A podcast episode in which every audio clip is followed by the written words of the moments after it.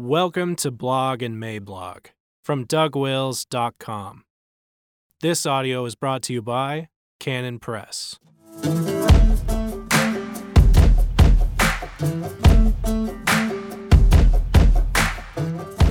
Suppose for just a moment that Trump takes it walking away. January 6th, 2020. Introduction. We do not yet know if this is what will happen, but we should at least know that this is what we should be bracing for. I know it is almost a year until the voting in the general election happens, and I also know that these months could be a political eternity. All kinds of things could happen betwixt now and then, and work with me here. How often does one get a legit chance to use that fine word, betwixt? Supposals. But the supposals that could result in this happening are starting to stack up on us. So, barring alien invasions from outer space, or a huge asteroid landing on Nebraska, or a massive global economic collapse, or anything like that, let us suppose that everything around us continues to stagger on in the same drunken way that it has been going. Just suppose. Work with me. Let us say that the nominating process on the Democratic side finally decides that what America was really yearning for was the opportunity to vote for a commie.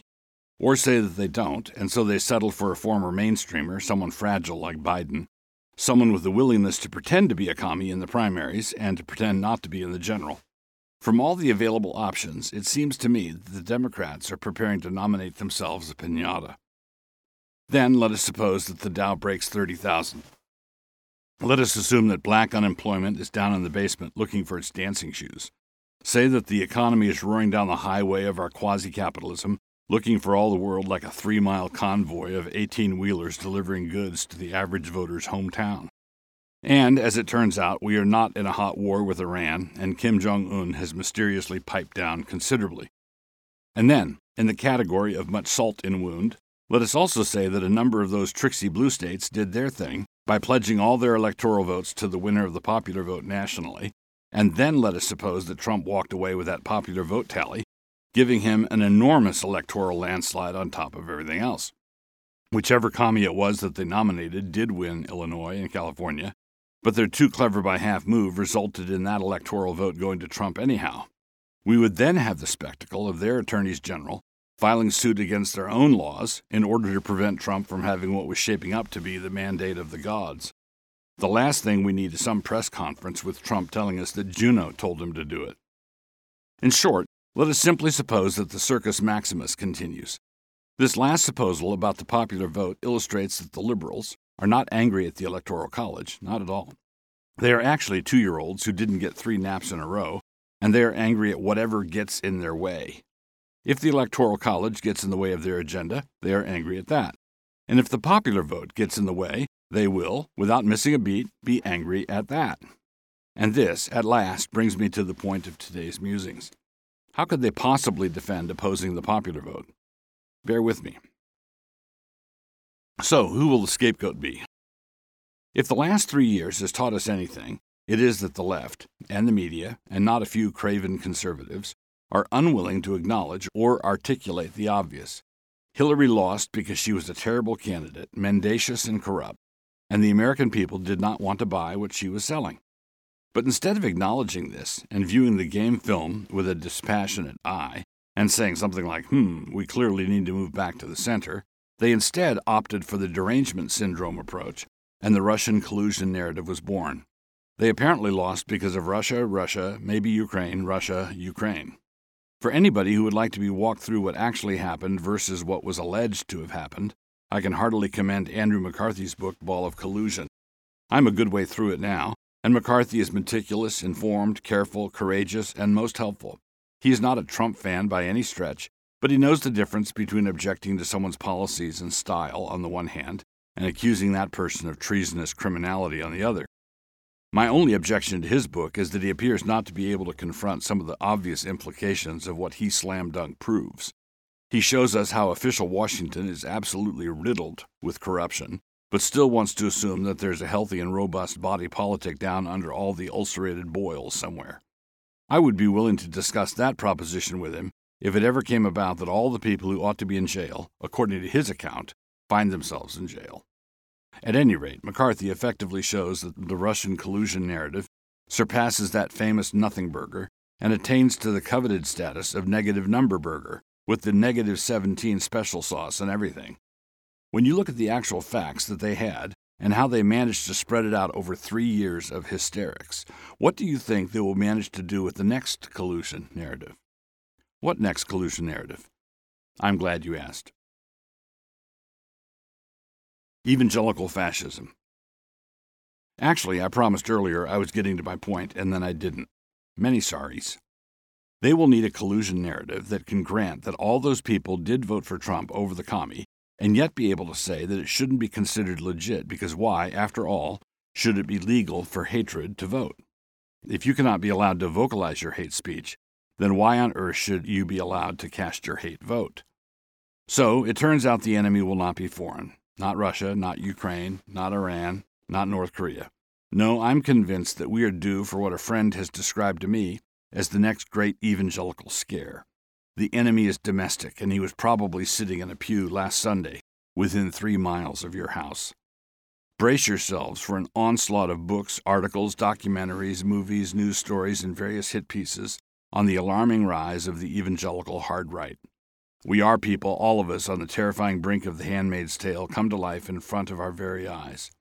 If someone has the temerity to ask them for evidence for such wild charges, I will interrupt you and say that these people don't operate on the basis of evidence.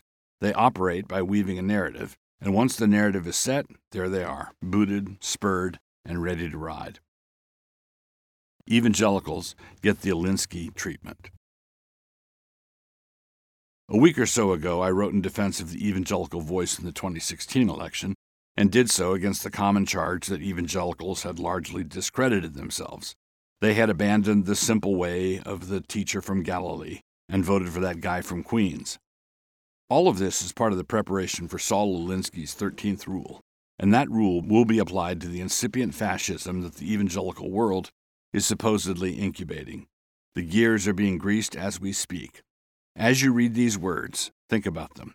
Quote, pick the target, freeze it, personalize it, and polarize it. Close quote. Now, I'm not in the habit of quoting Huey Long favorably, and he may not have said it anyway, but here it is. Speaking of fascism, he is supposed to have said, Of course we'll have it. We'll have it under the guise of anti fascism. And then one looks around, and lo, he sees some Antifa protesters attacking bystanders, breaking shop windows, and burning cars. This is all justified, you see, because they are attacking the fascists. So get ready for this. Effective evangelical participation in democracy is currently being prepped to be identified as the number one threat to democracy. The target has already been picked politically active evangelicals. How will they freeze it? They will do this by repeating over and over again, ad nauseum, that evangelical support for Trump in the 2016 election was the Judas moment, the great betrayal. If the levels of support for Trump among evangelicals are anything comparable in 2020 and Trump wins, then that will be identified as the spurning of repentance. Fellow Christians can disagree with what Trump voting evangelicals did, certainly and of course. But to the extent that they are helping to delegitimize their brothers in this whole business, they are being played for patsies. It turns out that the whole point all along was to delegitimize all of us, and we didn't really need any help from within the ranks bustling the process along. How will it be personalized? Look for certain evangelical leaders to have high profile status bestowed on them, hung around their necks, and set on fire. They will be made representatives of, quote, hatred with theological veneer, close quote. And the most likely candidates will be those who have said reasonably conservative things over the years, which, with an adroit use of ellipses and comma removal, can readily be turned into outrages. The last step is polarization. This means that there can be no discussion, you haters, and attempts will be made to turn America into one gigantic Oberlin College safe space, with coloring books, puppies, and everything, along with a bin full of available handcuffs for hauling off those people who don't believe that free speech needs to be safe for the listeners, too. When this happens, nuance is grabbed where the pants hang loose and promptly defenestrated. And that means that all evangelicals are going to be lumped together, which is what polarization does, and the soft targets are going to be the hardest hit. First, they will come for the fellow traveler evangelicals, and they will actually be glad about it, because they were looking for a chance to go over to the other side anyhow. Then they will turn on the sob sister evangelicals, who are actually Christians, but who have been trained to feel bad about things on command, whatever it is this week that is causing young people to leave the church. These are the evangelicals who manage to get themselves woke in variegated ways and to various degrees. For the Alinskyites, these evangelicals will be the most fun because they can always be counted on to accuse themselves, like they were the defendant in a Stalinist show trial, which, come to think of it, they are. Then they're going to come for the dispensational black helicopter expecting Molon Labe evangelicals, you know, like some of the Virginia militia guys. They're going to have a rodeo with those guys. The only thing that could possibly daunt these evangelicals is if their courage and high heartedness results in them actually winning. Then they would have to sit down and think a bit. When they are done with that, I might offer them all some book recommendations.